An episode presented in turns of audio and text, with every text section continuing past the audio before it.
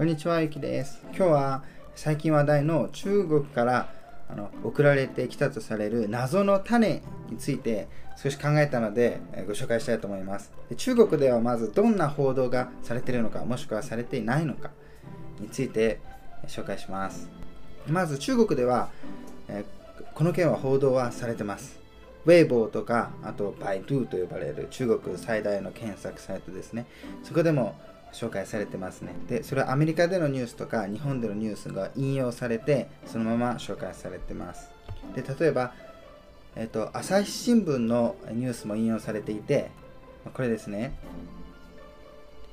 で、これもそのまま引用されていて、国際郵便として日本に謎の種が届いてる。でその送り元として、チャイナポスト、中国郵政と書かれている。え日本の農林水産水産省が届いてもむやみに植えることのないよう呼びかけているとそのまま報道されています。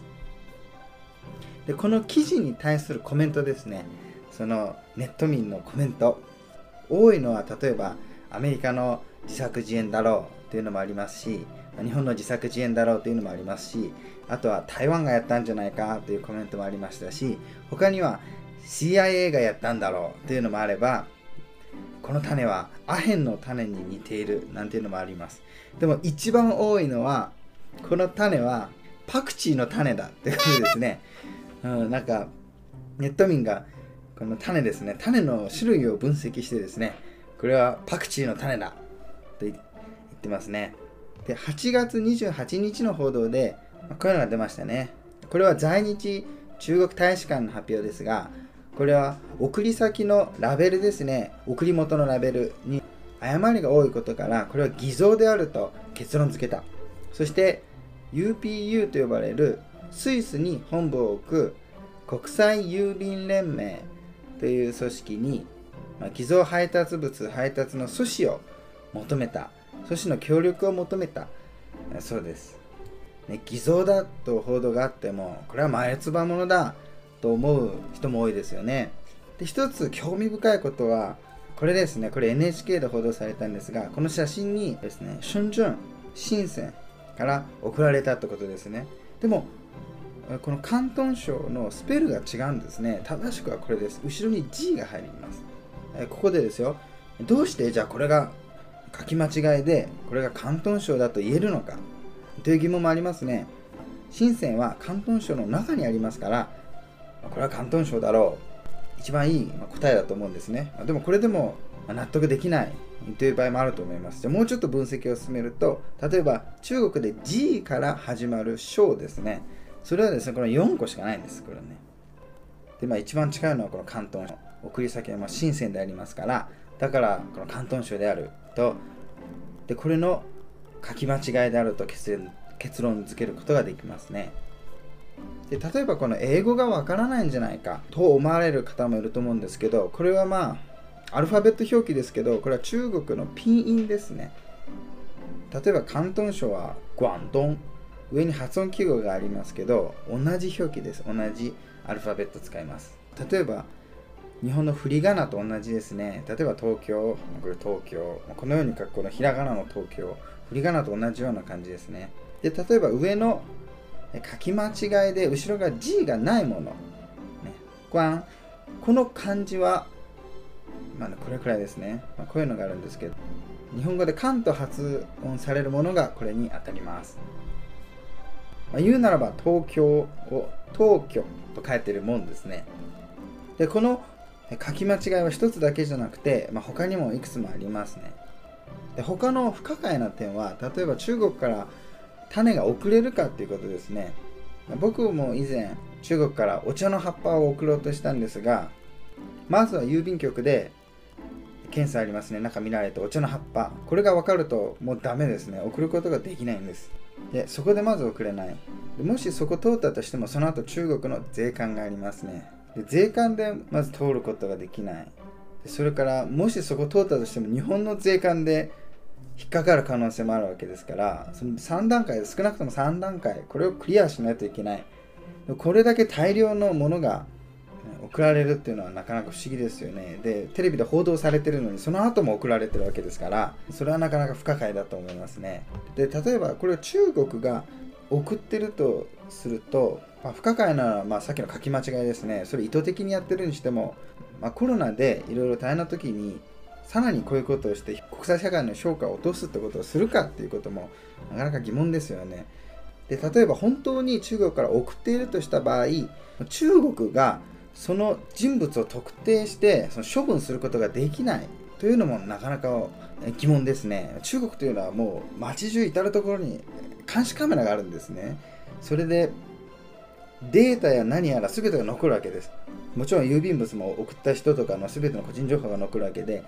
国際的に問題になるようなことをした人物を特定できないというのはなかなか考えづらいですね、うん、もしいたとしたらもうとっくに処分されてますね。もう、えー、殺されててもおかしくないくらいだと思います。であとはあの送る時にシールが貼ってありますね。郵便物の上に。でも私たちがよく日本とかにあの郵送する時は手書きですね。ああいうシールっていうのは使った経験がないですね。全部手書きです。なのであのシールを使うのもあまり見たことないですね。で例えば中国では以前タオバオとか販売店ですね。販売店はその購入者からのいい評価有料な評価が欲しいっていうのはあります。それがあれば購入者も増えるしその信用度が上がるっていうのがあってで以前はそのここだけ送ったり違うものを送って相手が受け取ったらもう販売が販売したことになってその後にその人がまいい評価を書く。それも、ま組織でやってたりもしくは、ま友達とか知り合いまたは知らない人でもこの商品をあげるからとか割引券をあげるからいい評価書いてくれというのは前もありました。数年前からそれはありましたね。しかし今回のは受け取った側は評価をするわけでもないないですからその同じ手段だとは考えづらいですね。それなら国内でやればいいわけでもし海外に送って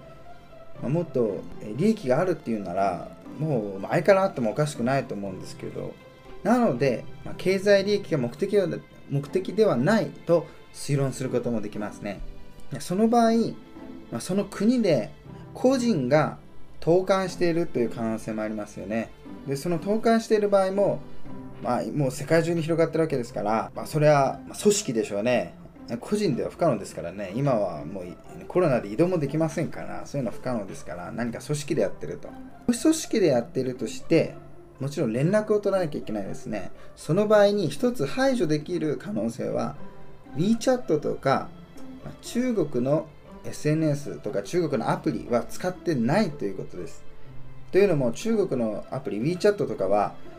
データが全て残ってます。会話とか。全てがもう管理されてますから。で、当局は全て検索することができます。なので中国のアプリは削除できないんです。アカウント削除というのはできません。その機能はありません。なのでもしこれを謎の種を送りつける連絡をね、それ取ってたとした場合、すぐに見つけ出されるわけですね。人物は特定されると。でやった人数もかなりの量ですでしょうから、まあ、その中のね、誰かは引っかかると思うんですね。ということがないのであれば、まあ、中国のアプリは使ってないということですね。ということは、まあ、中国の事情についてよく知っている人でしょうね。ま、もちろん、組織で何かをするなら同じ言葉じゃないといけませんから、同じ人種かもしくは他の、ね、共通の言葉があるのか分かりませんが、例えば、まあ、中国の政府にね、汚名を着せたいがためにこれをやってるとした場合、これを考えるとすると、それなら、まあ、種子じゃなくて例えば薬物とか、まあ、汚物とかですねそういうものの方がインパクトありますよね。でもそうじゃなくて種子っていうのはしかももしこれが本当にパクチーの種子であればパクチーというのはさっき調べたらですねそのアジアとあとは地中海の方が原産らしいんですが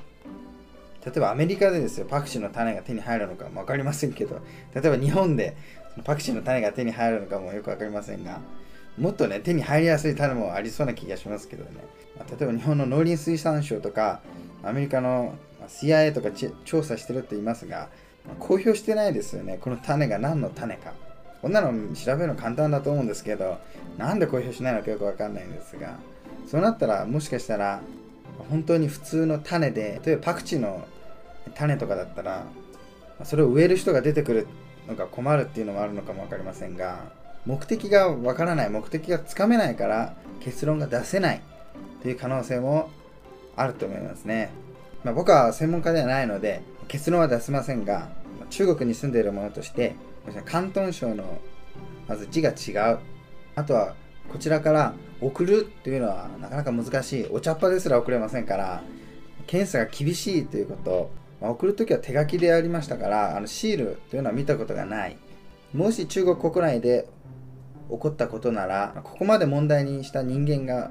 見つからないっていうのはまずありえないと考えられる。ということですね。この4つ4つはこの経験上見つけたことなので、まあ、この謎の種に興味がある方は一応何かの参考になればと思います。では今日は以上です。